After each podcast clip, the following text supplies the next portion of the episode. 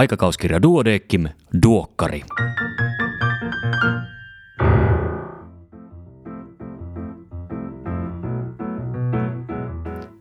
Tämä on numero 20 vuonna 2020. Minä olen Kari Hevossaari, lääkäri Helsingistä. Tervetuloa mukaan.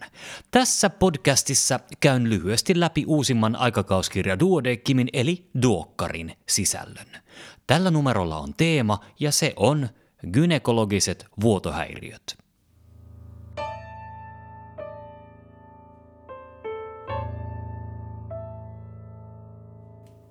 Pääkirjoitukset – mikä aiheuttaa miesten suuremman kuolleisuuden COVID-19-infektioon?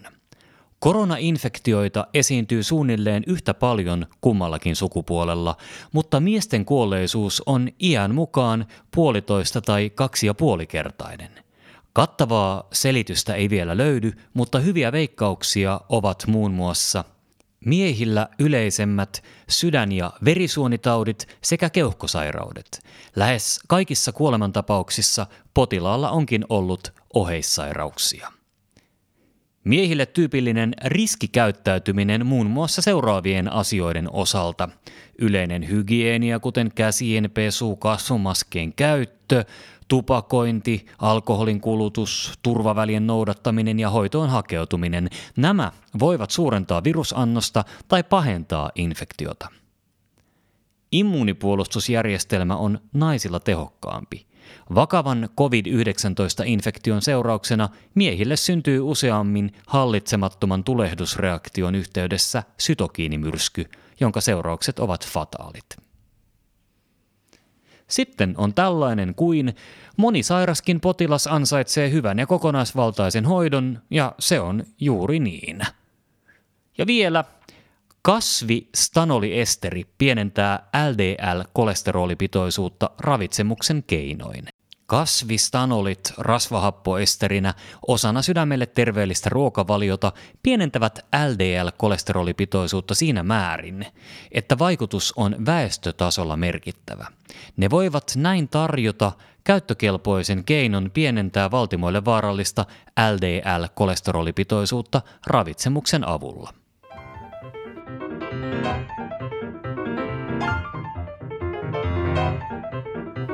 Erikoislääkärin uutisia tällä kertaa seuraavilta erikoisaloilta. Perinnöllisyyslääketiede, käsikirurgia, lasten ortopedia ja traumatologia, lasten kirurgia, syöpätaudit ja hematologia. Kerron muutaman uutisen keskeisen sisällön. Kaikki uutiset ja tarkemmat tiedot löydät lehdestä paperisena tai sähköisenä. Genetiikka politiikan työkaluna. Geenitietoa voidaan käyttää yksilön tunnistukseen, mikä antaa viranomaisille eri puolilla maailmaa mahdollisuuden hyödyntää kansalaisten DNA-tietoa omiin tarkoituksiinsa. Kiinassa tämä mahdollisuus lienee mittaluokaltaan suurin ja esimerkiksi lähes 19 miljoonaa uiguuria on joutunut antamaan itsestään erilaisia biologisia tunnisteita, joihin on sisältynyt DNA-näyte. On epäselvää, mihin näytteitä käytetään, tutkittaville sitä ei ole kerrottu. Näytteitä on kuitenkin selvästi sekvensoitu sillä uiguureista saadun datan osuus kiinalaisissa oikeusgenetiikan julkaisuissa ja tietopankeissa on monikymmenkertainen heidän väestöosuuteensa nähden. Myös Yhdysvaltojen rajavalvontaviranomainen kerää DNA-tunnisteen maahan tulevilta turvapaikanhakijoilta ja kiinniotetuiksi päätyviltä siirtolaisilta – Kenian ja Kuwaitin parlamentit puolestaan joutuivat perääntymään suunnitelmistaan saada laajoja kansalaisten segmensointeja kirjatuksi lakeihin. Aihe on herkkä ja pelottavakin.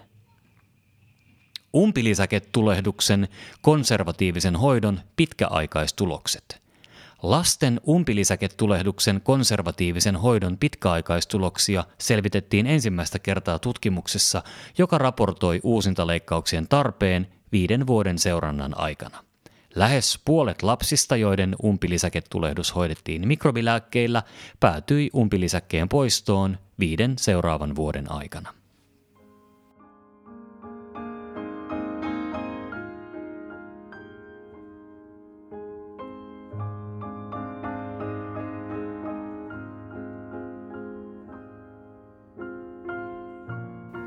Katsausartikkeleiden lyhyet esittelyt.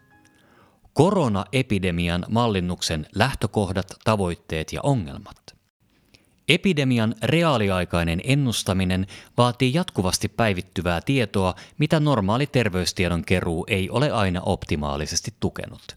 Puutteellinen ymmärrys SARS-CoV-2 tuottamasta immuniteetista vaikeuttaa toistaiseksi epidemian kulun ennustamista.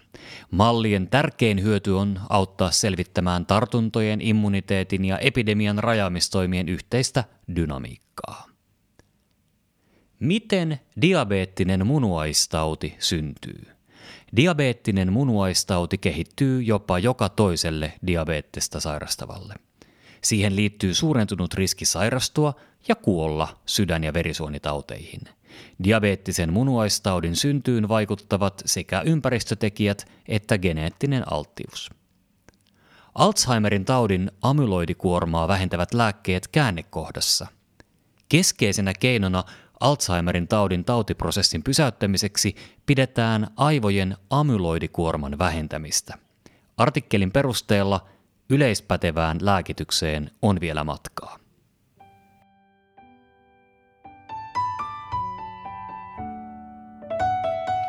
Tämänkertaisen numeron teemana siis gynekologiset vuotohäiriöt. Aikakauskirjan nykyinen ja entinen gynekologian vastuutoimittaja eli Hanna Savolainen-Peltonen ja Oskari Heikinheimo ovat kirjoittaneet kaksi mainiota pääkirjoitusta, joista luen kokonaisuudessaan jälkimmäisen. Sen otsikko on Vuotohäiriöt. Tavallisia, mutta pelottavia. Gynekologiset vuotohäiriöt ovat erittäin yleisiä. Kolmas osa lisääntymisikäisistä naisista kokee kuukautisvuotonsa runsaaksi ja lähes 40 prosenttia naisista on joskus kärsinyt epäsäännöllisistä kuukautisista. Kolmas osa naisista ilmoitti saaneensa joskus hoitoa kuukautisvaivoihin. Vuotohäiriöillä, etenkin runsailla kuukautisvuodoilla, on myös taloudellisia vaikutuksia – Vuotohäiriöiden diagnostiikkaan ja hoitoon liittyvien suorien kustannuksien on arvioitu olevan Yhdysvalloissa noin miljardi dollaria vuosittain. Työpoissaoloihin ja heikentyneeseen työtehoon liittyvät epäsuorat kustannukset ovat moninkertaiset, arviolta 12 miljardia dollaria vuodessa. Vuotohäiriöiden hoidon osaava diagnostiikka ja hoidon porrastaminen sujuvoittaa potilaiden hoitoa ja johtaa entistä tehokkaampiin hoitokäytäntöihin. Epätavalliseen aikaan alkava, pitkä tai runsas kohtuverenvuoto aiheuttaa huolta ja heikentää elämänlaatua. Jotta tutkimukset ja hoito osataan kohdentaa oikein ja tehokkaasti, tulee ymmärtää naisen kuukautiskierron hormonaalinen säätely sekä tuntea vuotohäiriöiden tavallisimmat etiologiset syyt. Naisen normaaliin elinkaareen liittyvien variaatioiden tunnistaminen on myös tärkeää. Kierto on usein epäsäännöllinen nuorilla tytöillä heti menarken jälkeen hormonaalisen säätelyjärjestelmän kypsymättömyyden vuoksi. Perimenopausaalisilla naisilla kuukautiskierron epäsäännöllisyys voi liittyä munasarjatoiminnan hiipumiseen – Hedelmällisessä iässä olevan naisen vuotohäiriön taustalta tulee sulkea pois raskaus ja tulehdus. Syöpä on sen sijaan vain harvoin oireen taustalla. Kroonista vuotohäiriötä lähdetään selvittämään ensisijaisesti perusterveydenhuollossa, kun häiriö on kestänyt puolen vuoden ajan.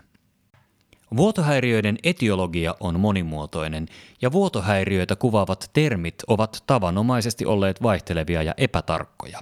Tämän vuoksi kansainvälinen gynekologijärjestö FIGO eli The International Federation of Gynecology and Obstetrics on uudistanut vuotohäiriöiden määrittelyn ja kehittänyt systemoidun etiologian mukaisen PALM Coin-luokituksen. Se jakaa vuotohäiriöiden syyt rakenteellisiin ja toiminnallisiin ja on hyvä apuväline etiologian selvittelyssä. Alkuosa on siis palm, polyyppi, adenomyoosis, leiomyoma ja hyperplasia tai syöpä. Ja jälkiosa on koein, koagulaatio tai ovulaatiohäiriö, kohdun limakalvon toimintaan liittyvä – iatrogeenisiin ja vielä määrittelemättömiin syihin liittyvä. Toiminnallisten syiden hoito alkaa useimmiten perusterveydenhuollossa. Kohdun rakenteellisten syiden osuus kasvaa iän myötä ja niiden tarkempaan selvittelyyn tarvitaan tapauskohtaisesti vaginaalista kaikukuvausta ja erikoissairaanhoidon konsultaatiota. Vaihdevuosi iän jälkeen ilmaantuva verinen vuoto on aina poikkeava löydös ja mahdollinen syöpä tulee pitää mielessä. Gynekologisten vuotohäiriöiden selvittelyssä keskeisiä ovat hyvä anamneesi ja potilasinformaatio. Selvittelyssä keskustellaan ja otetaan huomioon vuodon vaikutus elämänlaatuun sekä mahdollinen raskaustoive tai raskauden ehkäisyn tarve – Hyvän anamneesin avulla voidaan päästä myös mahdollisen yleissairauden, syömishäiriön tai vuotohäiriötä provosoivan lääkityksen jäljille. Tällaisia lääkkeitä voisivat olla esimerkiksi psyyken lääkkeet tai veren hyytymiseen vaikuttavat lääkkeet. Hormonihoidot, ehkäisytabletit ja vaihdevuosien hormonihoito voivat sivuoireena aiheuttaa välivuotoja, etenkin käytön alkuvaiheessa. Yhdistelmätabletteihin liittyvän vuotohäiriön taustalla ovat usein käyttöön liittyvät virheet, mutta progestiinitabletteihin, hormonikapseleihin ja hormonikierukkaan liittyy ensimmäisinä käyttökuukausina runsaasti vuotohäiriöitä. Vuotohäiriöiden yleisyydestä, kestosta ja vaarattomuudesta tulee informoida aina uutta ehkäisyvalmistetta aloitettaessa. Tietoa tarvitaan myös mahdollisesta vuotojen pois jäämisestä – vaikka suuri osa suomalaisista naisista pitää vuodottomuutta hormonaalisen ehkäisyn myönteisenä vaikutuksena, osa kokee säännöllisen vuodon luonnollisena. Ehkäisytabletteja käyttää lähes joka kymmenes ja hormonikierukkaa noin viidesosa 30-59-vuotiaista naisista, joten hyvä potilasinformaatio parantaa potilastyytyväisyyttä ja voi myös vähentää terveydenhuollon kuormitusta. Suhtautuminen kuukautisvuotoon eroaa eri kulttuureissa ja kuukautiskiertoon ja ehkäisyvalmisteiden käyttöön liittyy paljon uskomuksia ja myyttejä. Jo Hippokrateen mukaan kuukautiset puhdistivat naisen veren epäpuhtauksista. Joissakin kulttuureissa kuukautisten on ajateltu olevan tärkeä osa naiseutta, elämän, hedelmällisyyden ja voiman lähde, mutta – Toisissa naisia pidetään kuukautisvuodon aikana epäpuhtaina ja heidät eristetään muusta yhteisöstä. Pienen tulotason maissa tällaiset myytit, uskomukset tai säännöt aiheuttavat naisille merkittäviä terveysriskejä. Vaikka hygieniaolot eivät Suomessa yleensä ole ongelma – Kuukautisiin liittyvät myytit voivat estää tehokkaan avun vastaanottamisen muun muassa anemisoiviin kuukautisvuotoihin, kuukautiskipuihin tai tehokkaan pitkäaikaisen raskauden ehkäisyn käytön. Väärinkäsityksiä lääkehoitojen hyödyistä ja haitoista on tärkeää oikoa ottamalla ne aktiivisesti puheeksi, sillä potilas päättää viime kädessä hoidon aloittamisesta. Vuotohäiriöt ovat yleisiä, eivätkä ne läheskään aina vaadi hoitoa. Vuotohäiriöiden etiologian selvittelyssä ja mahdollisen hoidon suunnittelussa taustatietojen käyminen huolellisesti läpi on tärkeää. Etenkin hedelmällisessä iässä olevien potilaiden perustutkimukset ja lääkkeelliset hoidot voidaan yleensä aloittaa perusterveydenhuollossa ilman spesifiä diagnoosia. Käytännön työn tukena toimivat käypähoitosuositukset muun muassa runsaista kuukautisvuodoista ja raskauden ehkäisystä – Tärkeää on kartoittaa potilaan odotukset ja huolet ja antaa oikeaa tietoa.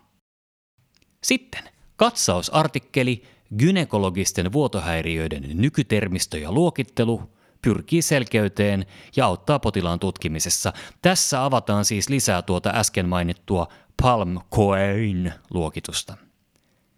Hedelmällisessä iässä olevien naisten vuotohäiriöiden polikliininen diagnostiikka ja hoito – Gynekologiset vuotohäiriöt ovat tavallisin syy naisten tautien poliklinikoiden potilaskäynteihin. Tärkeää vuotohäiriöiden selvittelyssä on tarkka vuotoanamneesi ja kliininen tutkimus. Vuotohäiriöt hormonaalisen ehkäisyn aikana Hormonaalisen raskauden ehkäisyn aikaiset vuotohäiriöt ovat tavallisia erityisesti käytön alkuvaiheessa. Syyt ovat osin epäselviä, mutta useimmiten ne ovat vaarattomia. Hormonaalisiin ehkäisyvalmisteisiin liittyviä vuotohäiriöitä voidaan usein hoitaa valmistetta tai annosta vaihtamalla. Alkuraskauden verenvuoto säikäyttää milloin on kiire. Tämä puolestaan on tavallisin gynekologisen päivystyskäynnin syy. Etiologia voi olla esimerkiksi uhkaava keskenmeno, keskenmeno, tai ektooppinen eli kohdun ulkoinen raskaus. Jatkohoidon tarpeen ja kiireellisyyden arvioinnissa keskeisiä ovat vuotomäärä, kivun voimakkuus, hemodynamiikka ja kaikukuvauslöydös. Vuotohäiriöt fertiili-iän ääripäissä. Anovulaatio on yleisin syy toiminnallisille vuotohäiriöille hedelmällisen iän ääripäissä, ja ne ovat osa normaalia iän tuomaa siirtymävaihetta naisen elämässä. Diagnoosin kulmakiviä ovat hyvät esitiedot ja potilaan yleisvoinnin tarkistus.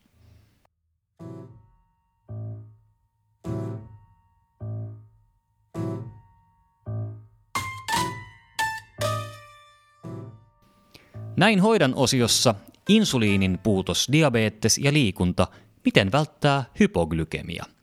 Insuliinihoidon muutokset ja pidempikestoisen liikunnan yhteydessä hiilihydraattitankkaus ovat hyvän hoitotasapainon edellytyksiä ennen liikuntaa ja sen jälkeen. Jatkuvasta glukoosisensoroinnista ja itsesäätävästä insuliinipumpusta on hyötyä liikunnan aikaisten ja yöllisten hypo- ja hyperglykemioiden välttämisessä. Sitten Impress-artikkeleita. Hyvä immuunivaste liittyy mahasyövän parempaan ennusteeseen ja kohdun sisäinen supistusseuranta ei vähennä toimenpidesynnytyksiä. Tämänkertaisena vinkkinä etäpesäkkeet, jotka ilman hoitoa hävisivät. Tämänkertaisen ja kaikki muutkin viime vuosina julkaistut vinkit pystyt kuuntelemaan omina podcasteinään tästä samasta podcast-fiidistä.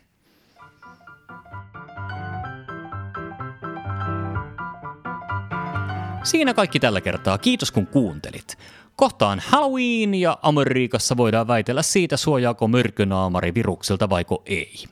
Minä toivotan sinulle voimia pimenevään syksyyn. Palataan asiaan pari viikon päästä. Voi hyvin siihen asti. Iiro, ole hyvä!